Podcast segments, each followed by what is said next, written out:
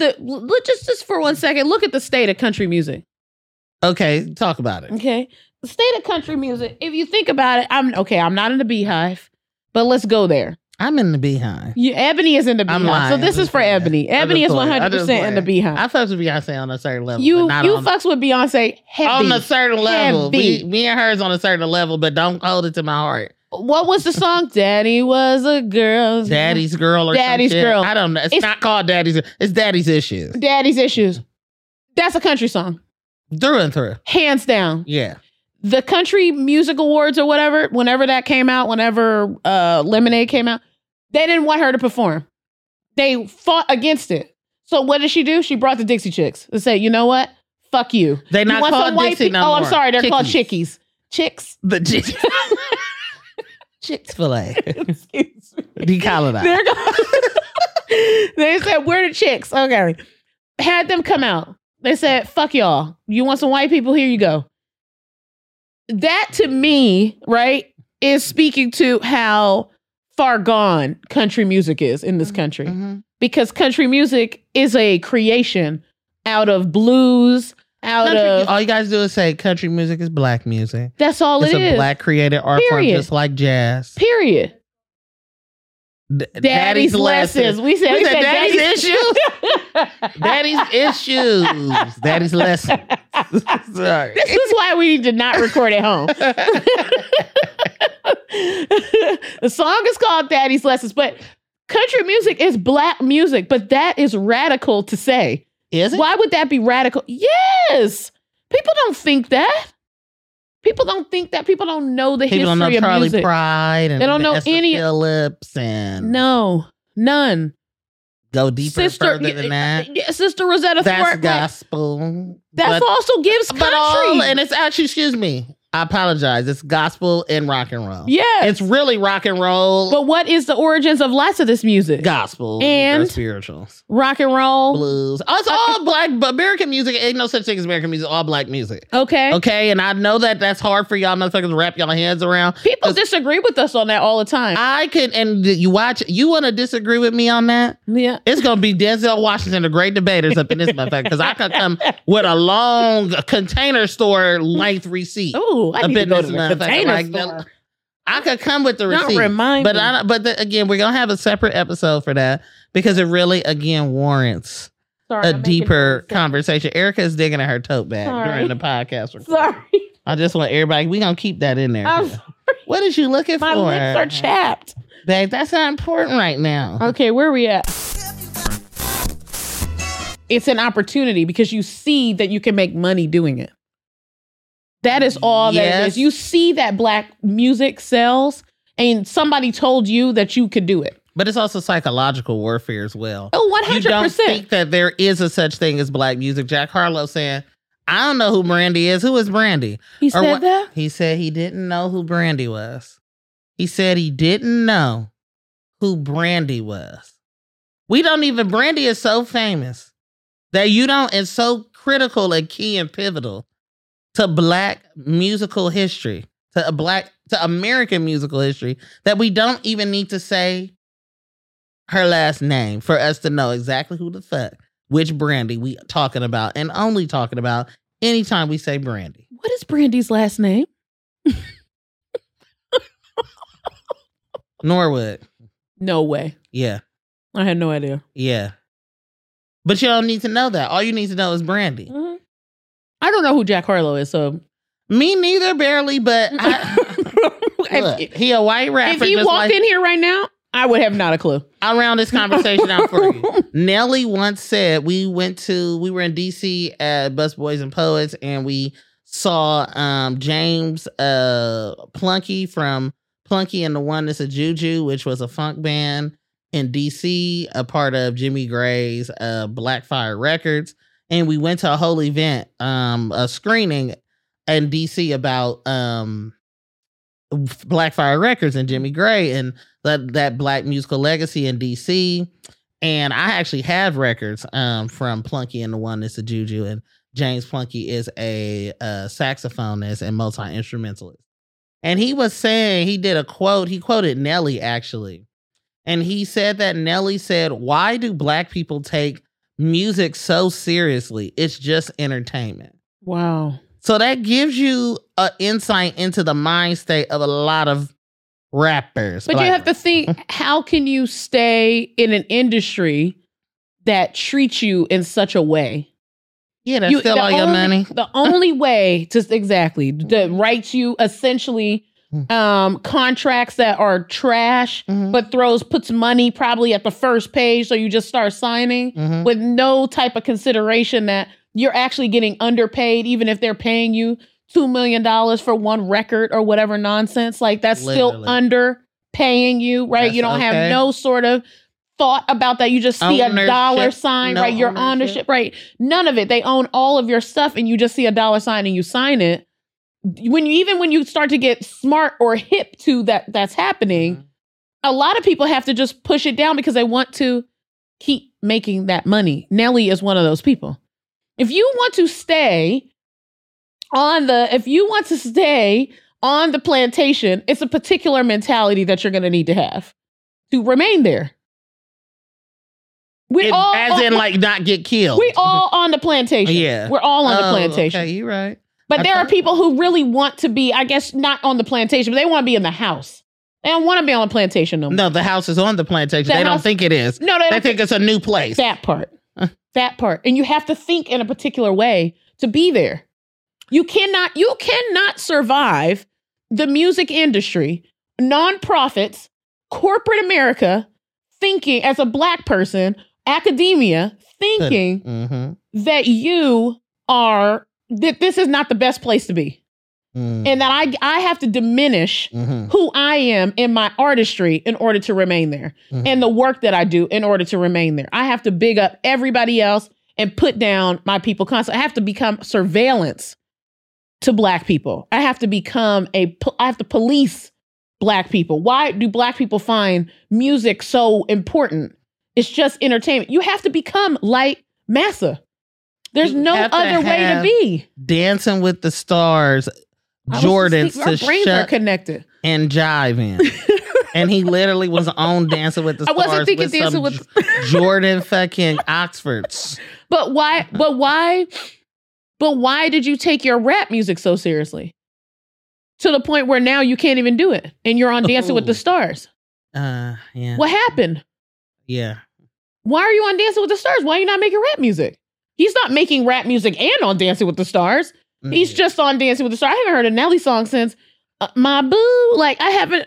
Has he had one? that ain't my. That ain't. That, oh, you Yes, talking about? No, you talking about Kelly Rowland and Nelly? yes. That song. That's not. That's Usher. started with no. That's Usher and Alicia Keys. What are No, you saying?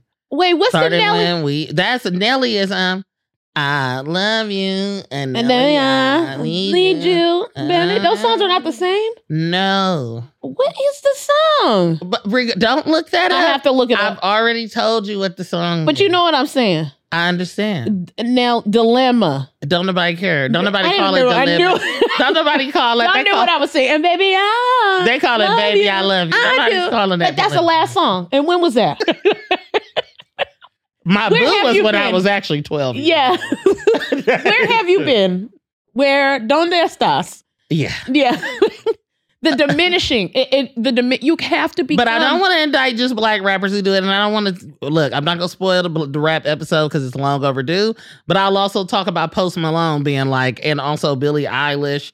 And fucking Miley Cyrus and all Uh-huh. them talking shit about rap and Post Malone being like, you need to listen to some Bob Dylan if you want to hear something deep. I don't go, rap is not really deep. It's not for that. I fucking hate Bob Dylan. And I hate Post Malone. I hate Bob Dylan. So Bob Dylan's music sucks. Rest in so peace. does the But what's the one song He that he had? Is he dead? Wait, Bob Dylan is dead. I don't know. Shit. I Oh my know. God! Hold on. Do we have to strict that from the thing? I really, whether he is Bob dead Dylan or is alive, dead. I'm gonna tell y'all right now, I do not care.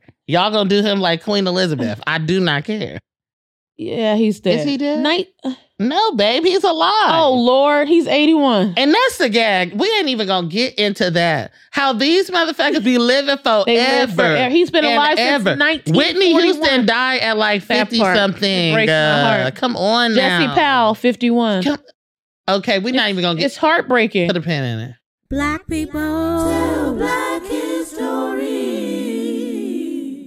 Welcome everybody to another episode of Black people telling Black history, Black people telling it, and it's fifth year, Yes, fifth, Fifth year. year, five years doing this. and It's we're me and you without any sort of institutional support. Just ain't no sponsors to be found. no sponsors. This is people supported. yes, Listener supported. I've always wanted to say that because I listen to radio. Li- listen to public radio. This is listener supported. Hood Ratchet Head Rap. Ebony Donnelly, Erica Hart come to you.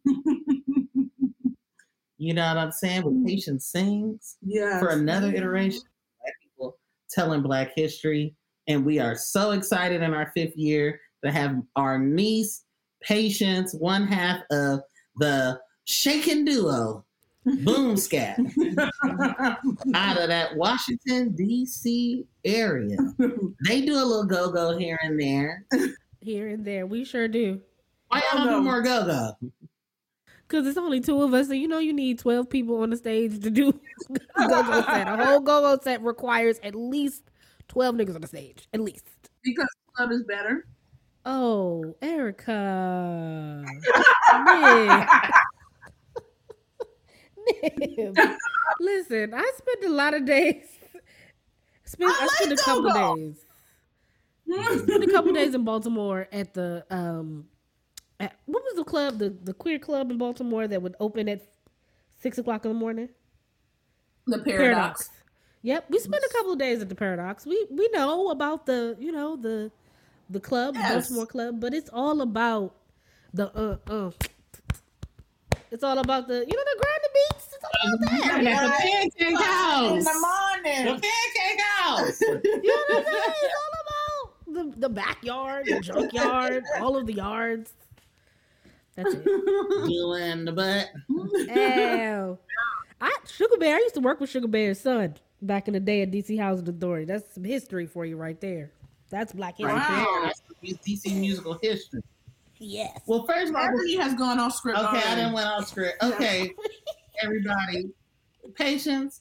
We want you to introduce yourself to the like three people worldwide who might not know who you are, Yeah. might not know what you do, might not know where you're from or what your pronouns are. For that small modicum of people in the world, can you give us the lowdown like downtown Julie Brown? Hey y'all, my name is Patience Sings.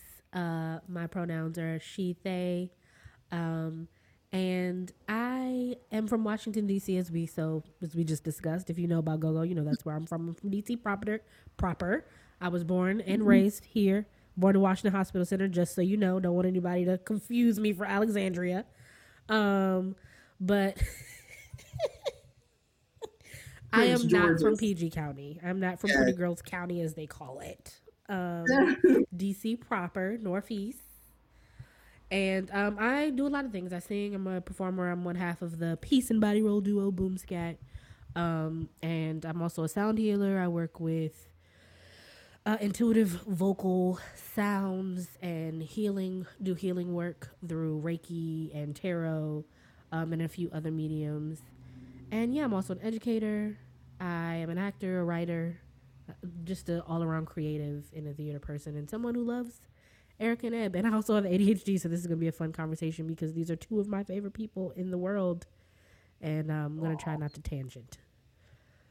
No, we're gonna tangent. Yeah, we're gonna tend Well, one thing I, I'll say too, you know, you did a, um, I think it was in 2019, a video for Black people telling Black history on Negro spirituals. Mhm. And so, because that was so short and due to the overwhelming response to that particular video from you Patience, we wanted to do a bit of a reprisal and give people an opportunity to hear from you, not in five to 10 minutes, but in an actual longer form about some of not only just your thoughts on Negro spirituals and hymnals, but also you did a video last year to great response on um, Afrofuturism. And so there's great connection between our Negro spirituals and the way that lots of um, all pretty much all Black music is Afrofuturist in some sense.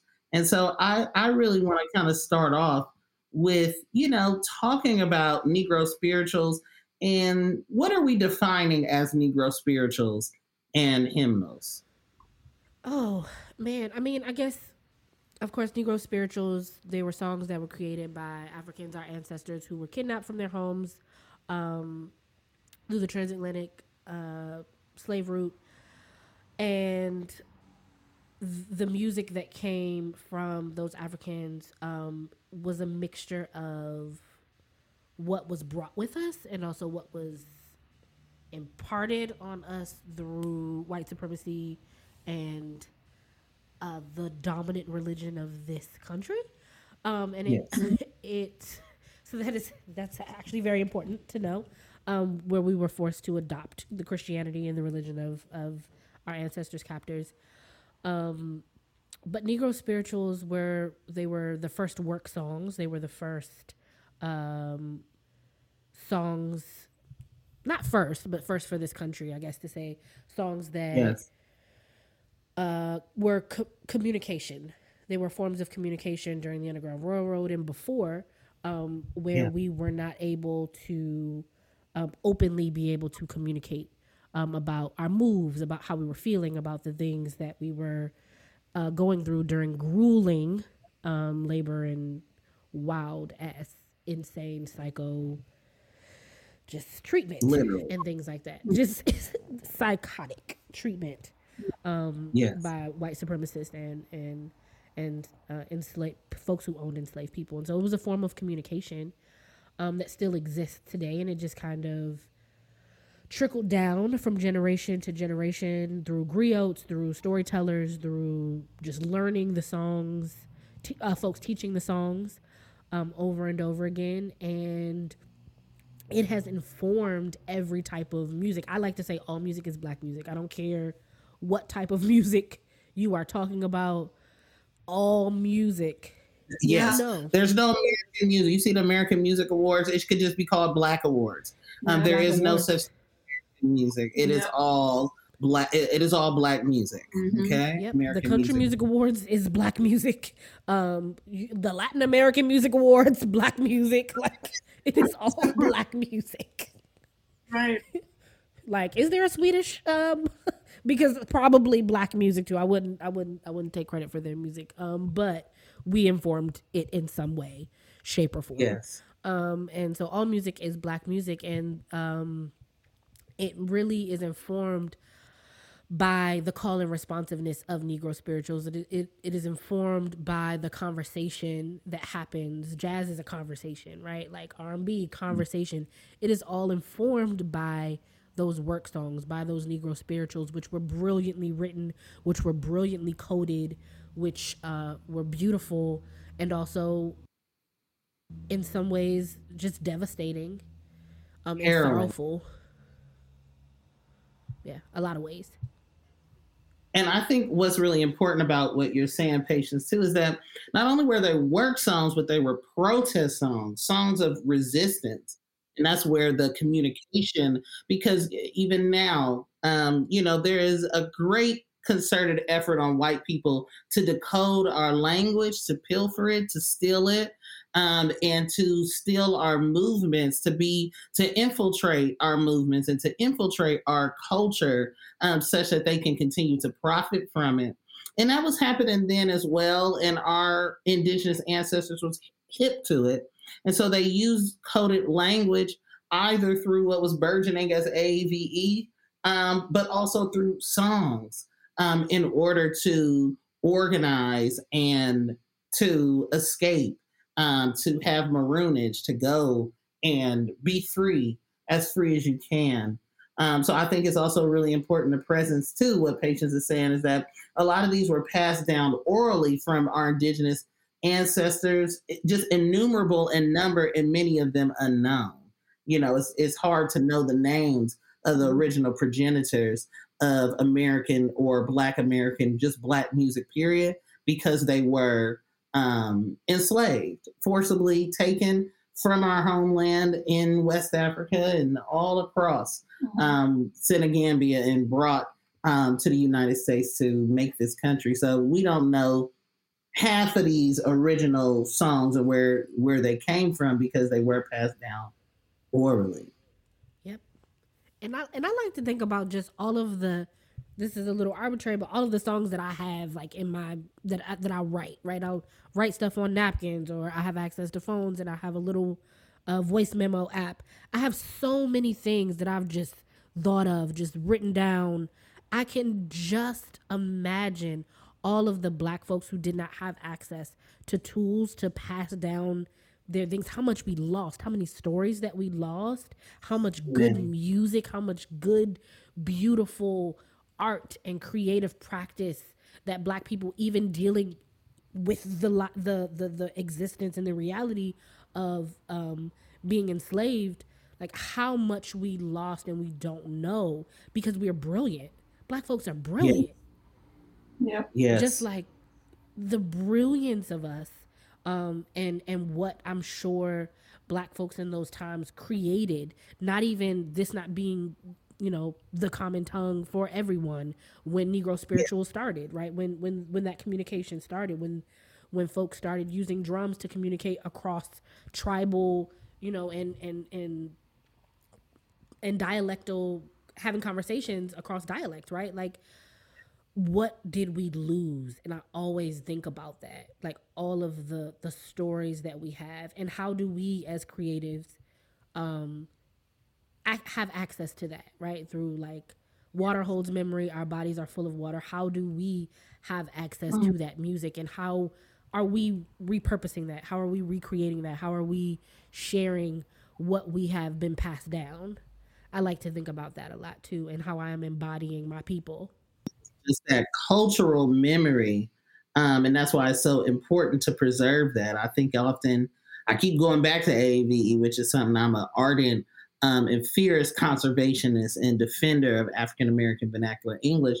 And just like you said, it was it was it was not communication. It's it's not that AAVE was the result of you know some pidgin language of English or some pidgin form of English or some Creole of English, but rather it was a result of lots of different dialects from all of our indigenous ancestors, tribal diversity, and the many languages that they spoke and having to find a way to communicate with each other thusly. Mhm. Um, you know, enslaved peoples having to communicate with one another. And that's really how you get it.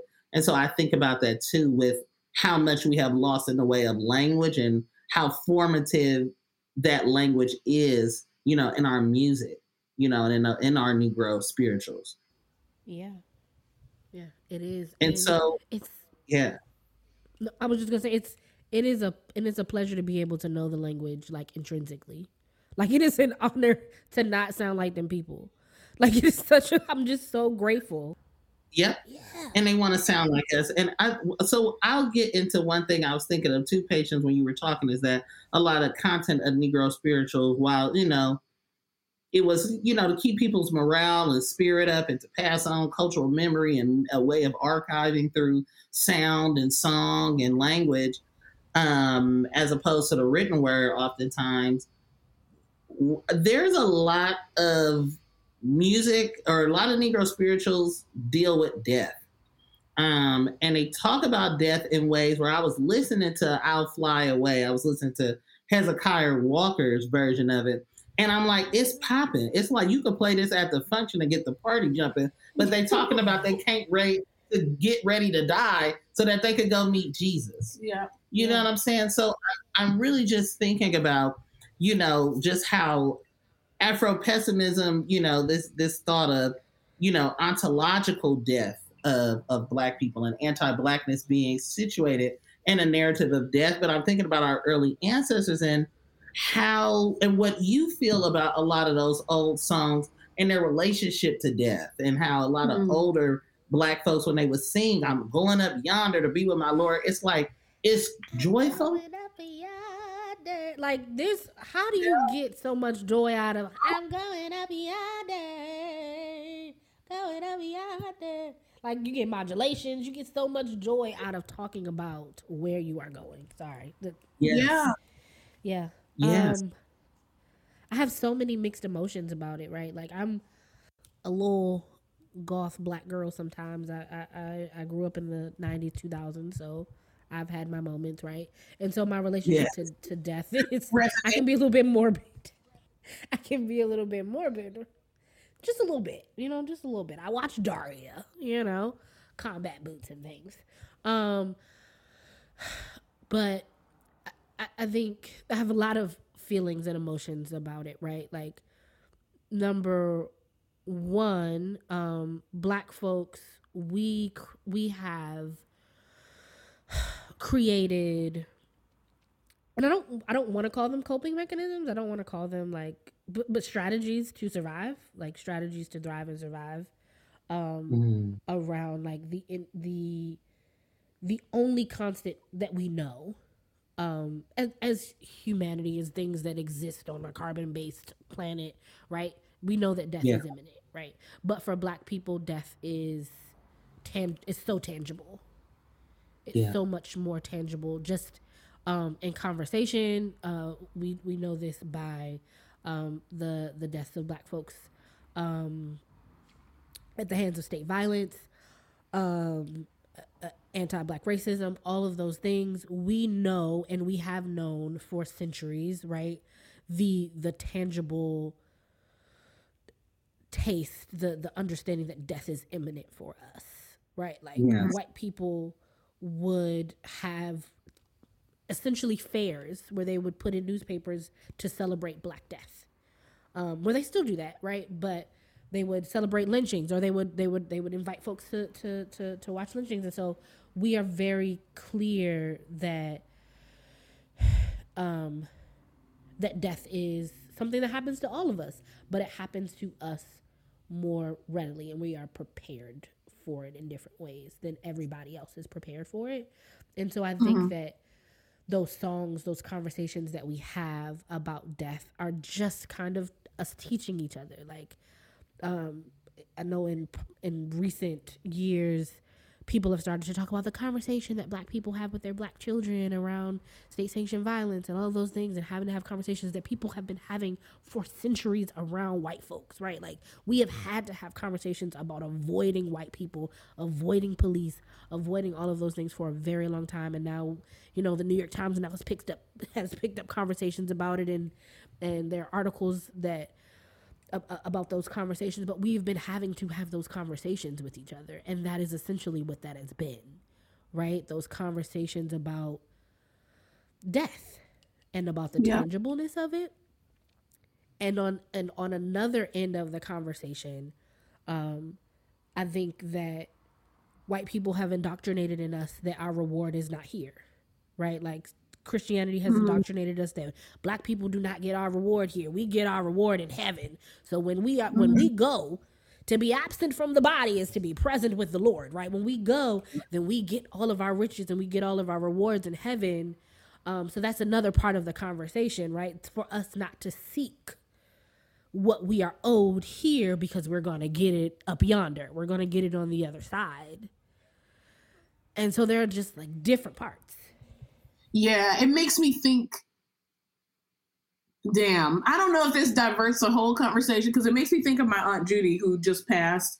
Uh, Rest rest in in peace last year, and she didn't want anybody to know her diagnosis. She didn't want anybody to know what she was really dealing with beyond her brothers.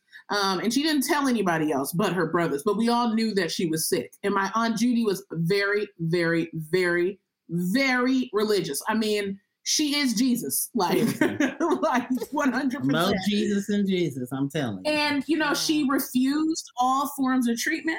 Um, she didn't want anything because she said that's man-made. Like she wasn't interested in it. But I think what also was an intersection of my aunt Judy's life was living in poverty.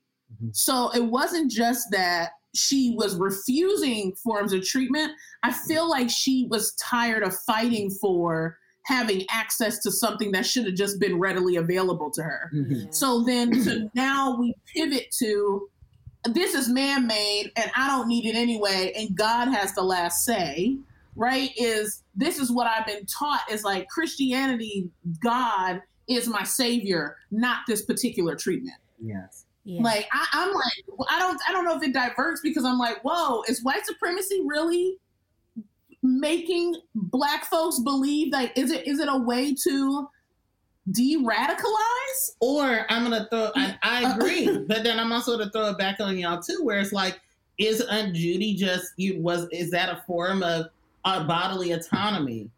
In that Mhm. way, are- are Black people saying, in some sense, especially our early ancestors, you know, are is this an Afro pessimistic stance that all the death that we meet in life, a life that makes it not even worth living, you know what I'm saying? I one glad morning, you know, when this life is over, I'll fly away. Like, is are the conditions in life so fucked up for black folks that there is this sense of like, I'm gonna take autonomy and agency um, in the sense that I I think that death holds some level of promise for me Mhm. am I resisting the conditions that would make me not want to be here Mm. by saying, you know what, I'm gonna do that for myself. I'm gonna Mm. refuse treatment in that way. Yeah. Or I, I, I think it's some form of all of those things, and and black people deserve peace here.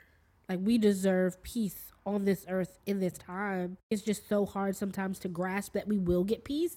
That again, to be absent from the body is to be present. I've never heard white people say that, and I'm, I know it's like scripture somewhere.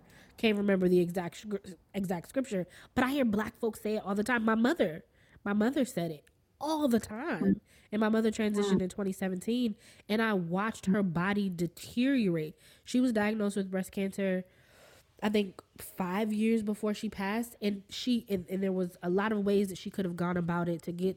She didn't get a mastectomy until it was until it was way too late until she got her mastectomy and her um her ribs were broken because she she got it and she was that frail and fragile right? But the whole time she was telling us to to the to the point where I didn't think my mother was going to pass away right? I believed her faith so much that I was shocked even in her frailty that she was gone because her faith was so big, right? That God was going to heal her. But she even said it, and other people said it, well, God might heal you on the other side. Like God might mm. heal you, might not heal you in this plane, but God might heal you when you get to heaven. But I'm like, there are so many things that we can do now, here.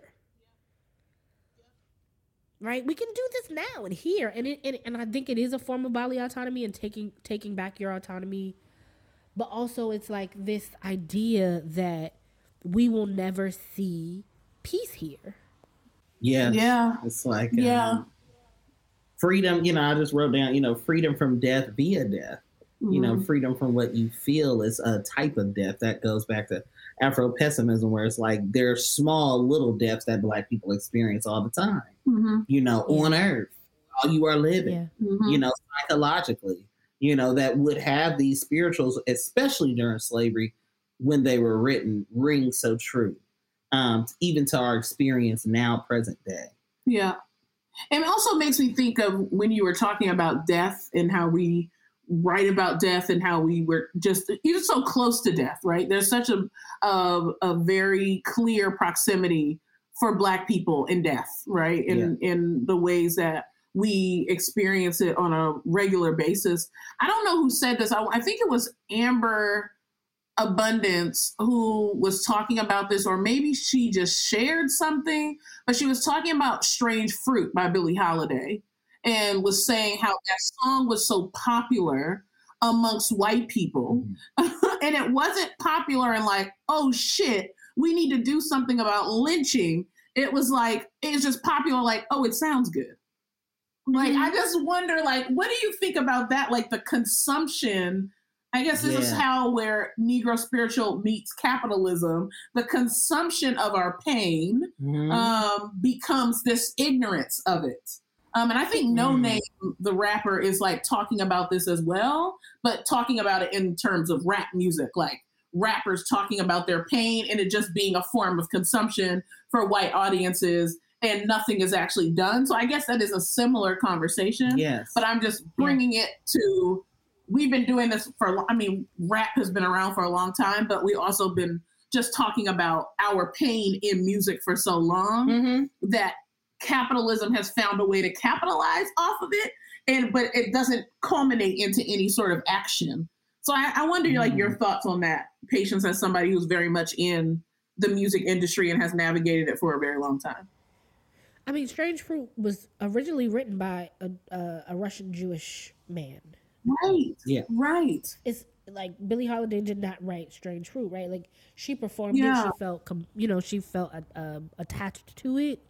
Um, Yeah. in a lot of different ways. I feel attached to the song in a lot of different ways, but Yeah. m- mainly because of what it res- represents historically um, with Billie Holiday as well, and Nina Simone and, and, and, and those artists. Um, but white people have been capitalizing off of black trauma forever. Yeah. That's how you Like, got the and- blues Yep. recordings. hmm like the, the those things were they were they had very even negro spirituals they had very specific intentions right they were not necessarily for they were not not necessarily they were not for white consumption right and um we live in a capitalist society so we have to thrive well, not have to but we we do thrive in ways that we have to engage with white consumption even even Noname said it. They were like, "Well, you performed at this festival," and then she was like, "Well, I got to pay my rent. Like, I gotta, I gotta I have to exist in this capitalist Yeah. society. I don't want to mm-hmm. perform for white people. I, I, if I if I had the choice, I wouldn't. But in in this way, but I I live in a capitalist society, and I have to eat. And it's again this like this dichotomy of of being radicalized and surviving like Yeah. hmm being radicalized and existing um and and and i think that white supremacy ma- makes you tries to make you have to make that choice um Yeah. because of because of capitalism right? Like you there are certain things that you can't do you know in the world if you are not paying your rent and paying taxes and and and and living and and being able to eat right? Like that you can't you can't create in that environment. So you like it's a full circle thing. And so i think um white supremacy has just fucked it up for us all um, everything of course. Like white supremacy ruins everything um but even just the the the artistic practice black people always have to be cognizant of what and how we create. Like we cannot create from a from a place of our pain because white people will exploit it. It's hard to create from a place of joy because white people might exploit it. Like you can't have certain characters because white people might exploit it. Like and, and i have this conversation around movies around really like bad b-list movies sometimes that like little tubi movies right that black people create and i'm like black people get to create horrible shit like we get to create really bad things like like Judd Apatow has been creating movies for a very long time that are goofy as hell, that are dumb, and that don't have any cultural substance at Yeah. all. Black people should be able to create really bad shit. Like we get to create. Steven Like- Soderbergh and all these Yeah. motherfuckers, uh, Quentin Tarantino, terrible movies, cr- critical acclaim. Yeah. all of these people they all- create horrible things. And black people, Yeah. we can't create like bad movies because white people might exploit us and, and we have to represent our culture and we have to do the, this, that, and the third. And it's like, why can't we just exist and create and make art?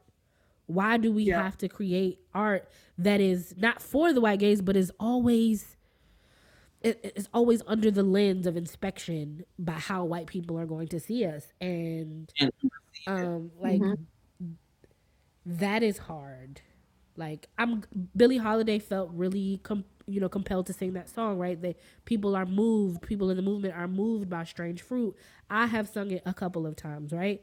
Like it is a very moving and haunting song we should be able to sing songs that we feel attached to regardless of who wrote them we should be able to create the way that we want to but it is very hard because white supremacy makes it difficult Right. And you have to, you have to really kind of tap into the mind state of the writer of that song, writing about yeah lynchings and not really, like Erica is saying, you're not really connected to it. It has no Mhm. bearing on your life.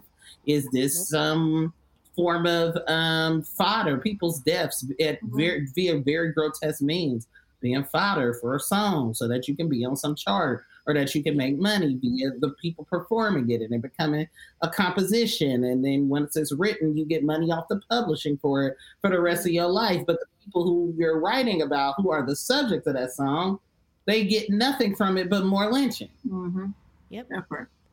You know and i and i think a lot of this where, where this capitalization on black music comes from is that it does start with negro spirituals. It does start in the sense of you know white people from folk associations going to black communities and bringing a tape recorder. This happened all the time where they would you know go to the Mm. south and go to places like alabama and mississippi and this is how you get the discovery of people like lead belly um, a very famous blues artist. And you have white people coming with tape recorders from the U.S. government, um, you know, some folk association, and saying, "Here, you know, sing your songs that you sing every day on the damn chain gang inside of this tape recorder." And then all of a sudden, you have record labels buying that. Mhm. Yeah. You can actually still find these early records. You know what I mean? So, so white people have for a long time. It's not just the Justin Bieber effect or the even Amy Winehouse incentive, even though she English, or you know, it's, it's the culture of vulturism from white people um, that has created the conditions where black people don't want to perform in front of white audiences anymore. That has become, or we have to make very um, judicious choices about how we eat and make money as artists because of the consumption of black culture and black music, especially from white people. Like that's an age old thing. You know, you got white rappers. How is a white rapper even a thing? Mhm. How does that even make sense if rap is an art form out of the damn Sedgwick houses or an art form out of, you know, holdovers from blues and R&B and if blues and R&B come from gospel and gospel comes from Negro spirituals and Negro spirituals is born out of enslavement and the transatlantic slave trade how you get from that to um White to a white rapper to Eminem or and and and not just a white rapper but white rappers who make a lot more money Mhm. Yes. than the black artists and the progenitors and who are singing songs about and for their culture. Mhm. You Eventually, know, it so translates into money, but also like this. I hate the term, but I don't. In my mind, I don't have another term for it. But the street cred that white people get, like this, this cultural, the cultural capital, like that white people get from being a part of, like it, being a part of our c- culture in that way, right? Like this street cred, cred that that in turn turns into capital. But like, why do you want to be? Why do you want to be spectators? Why do you? Mm-hmm. Why? Why? But I guess it goes, and I'm answering my question. I guess it goes back to the death and the lynching of black folks. They've always been. Yeah, there you that's it. go. The That's it. newspaper ads that That's you it. mentioned, Paige. That's it. The newspaper ads That's it. saying, "Here, come watch this person be killed." Yeah. You can't separate that from the Jack Harlows who don't know who Brandy is. Yeah. Child, child, and we're supposed to give you you awards because you decided to create a record with Brandy, who was who with or without you is Brandy. Yeah. Uh huh. Did Brandy actually make a record with this person?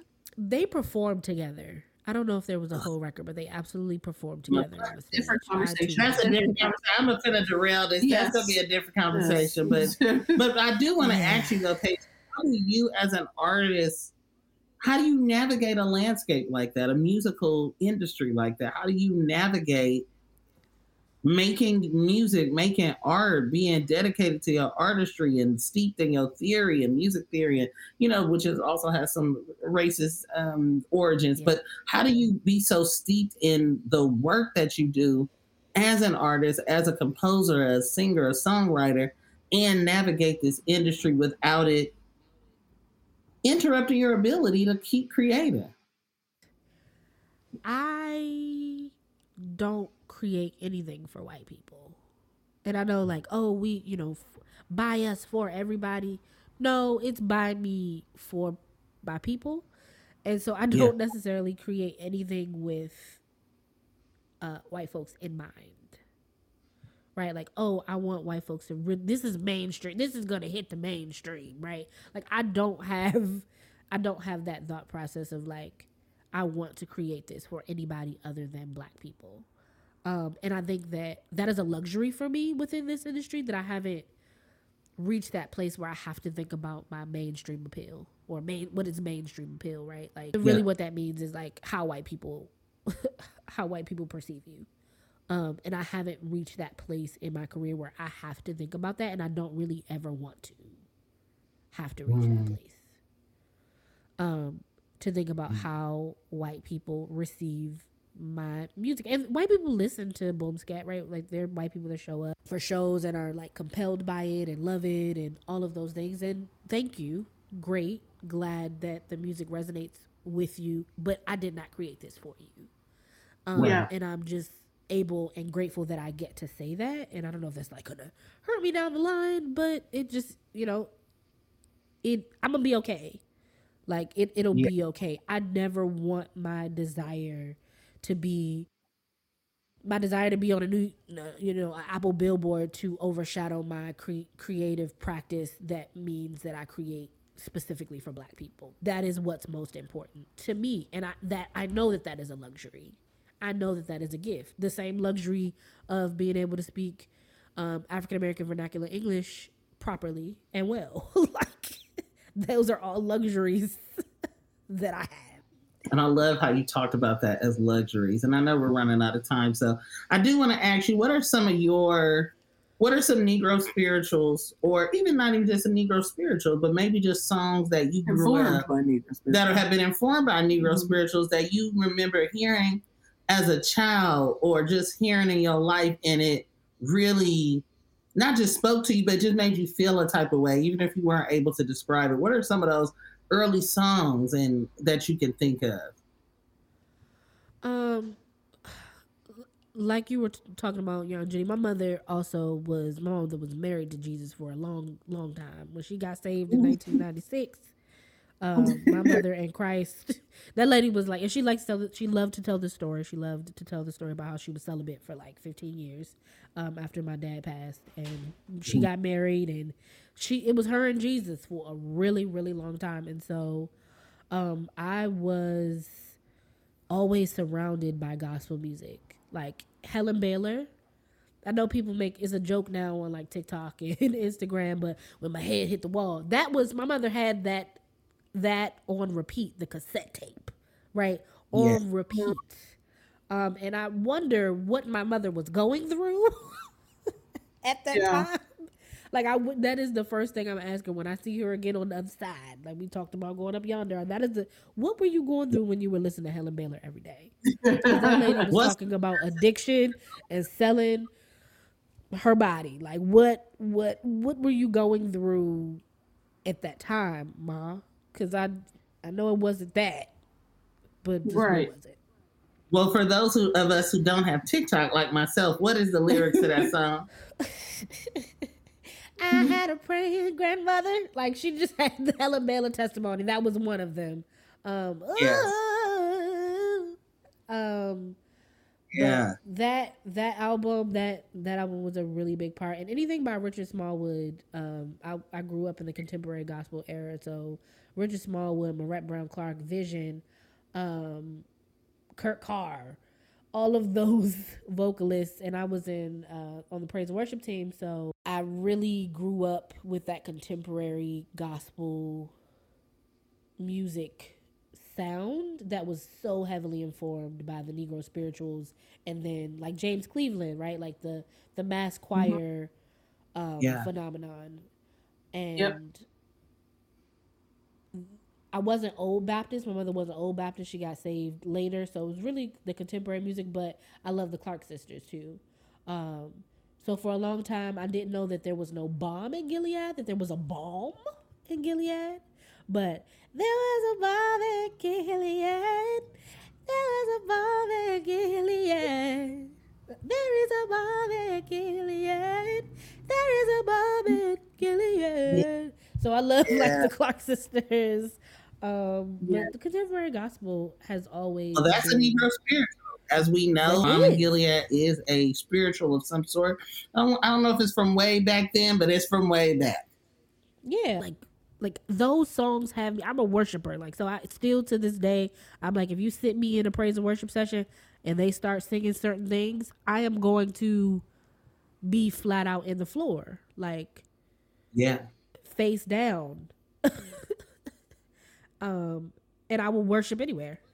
Yep. And what's important to note is that even those people, those singers, that they're singing and they're putting instrumentation to it and they recording it in the studio, but they getting that from the shouting and the worshiping and in the old time like they might these people that they got it from might not be popular because again, like we said, just the innumerable amount of ancestors unknown who actually was coming up these words and these sounds, Yeah, you know. yeah. Yeah. They're coming through them, like that intrinsic language that you were talking about. Exactly. hmm That water memory. hmm Yep.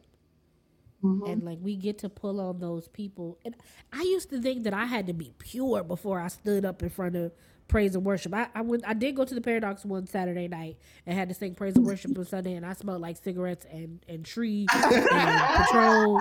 And I was like, Oh my God, I don't know what I'm gonna do. I gotta sing praise and worship. I gotta lead praise and worship. Meanwhile, these niggas out here just do anything and selling records.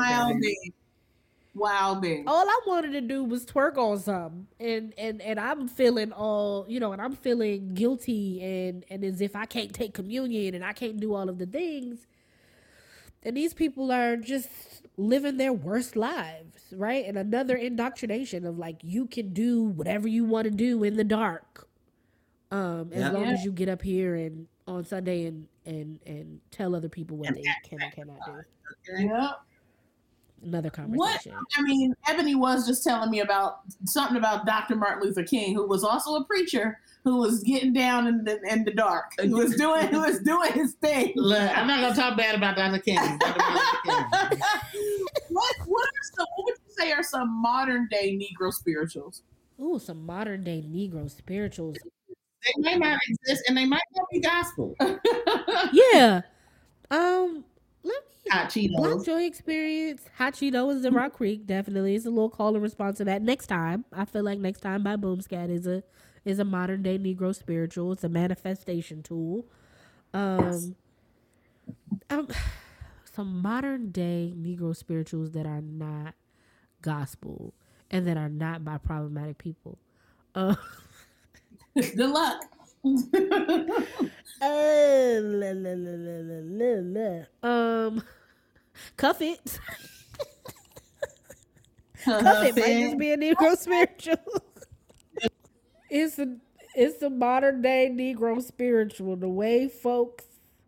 Cuff it, cuff it, cuff it for me, baby. Hey, hey, hey, hey, hey, Anytime. I would say all of Lemonade is a Negro I don't know spiritual. if Beyonce's in the Negro spiritual business. I, Ooh. I don't know. I don't think. I don't, Uh-oh. I'm in the beehive and everything. I'm Uh-oh. a beehive member. Uh-oh. don't. Podcast getting shut down.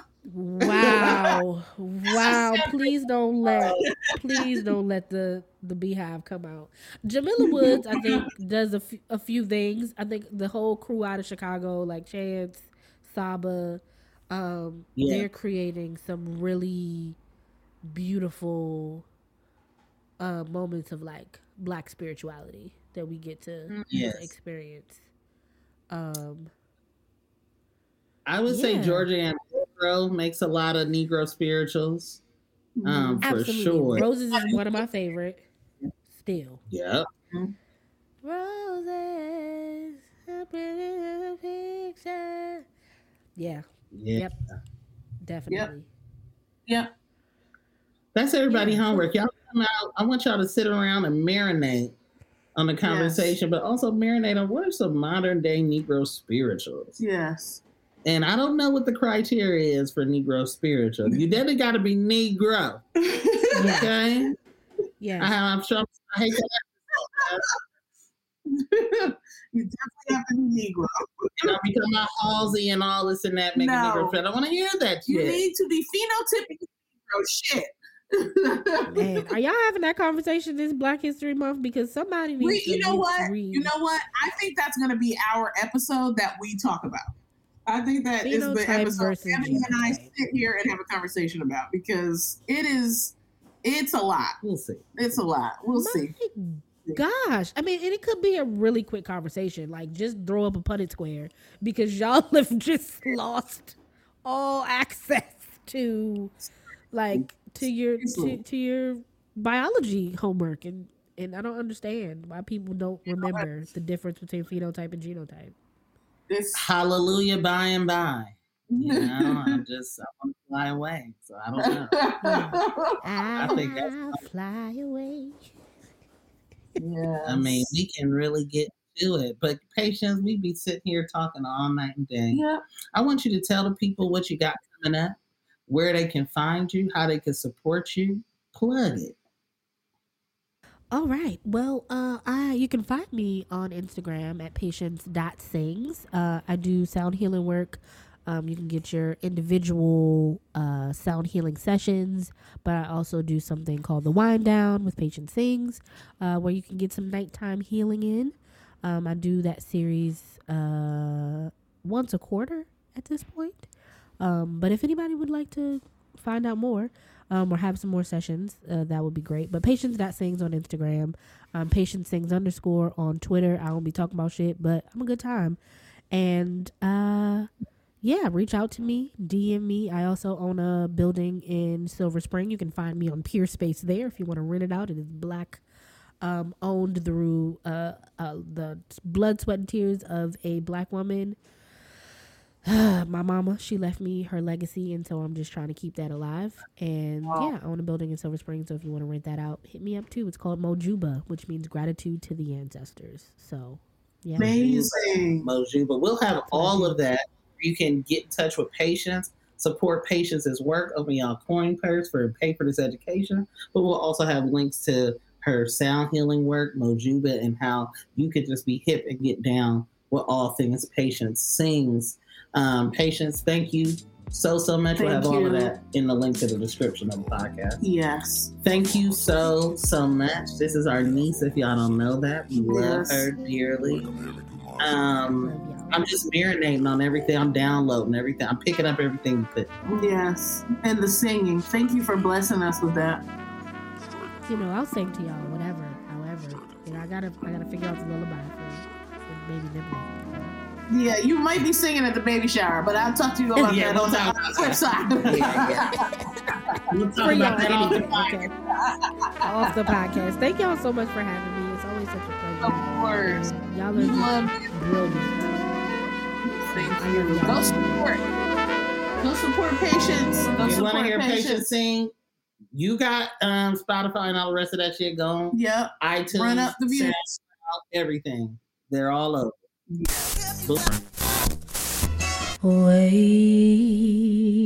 in the water.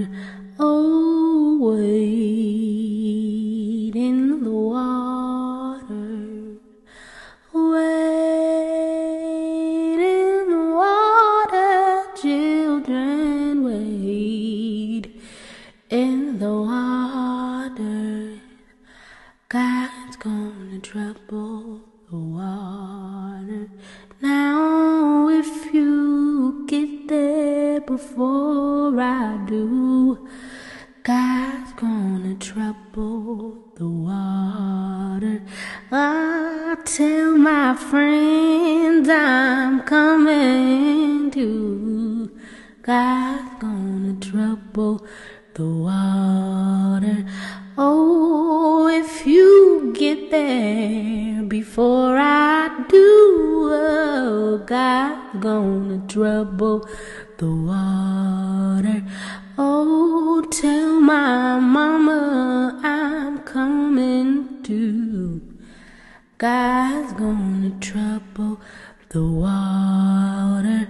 I know. No, changed. Say I, I, no, I've been changed. Oh, oh I, I, I know I've been changed. The angels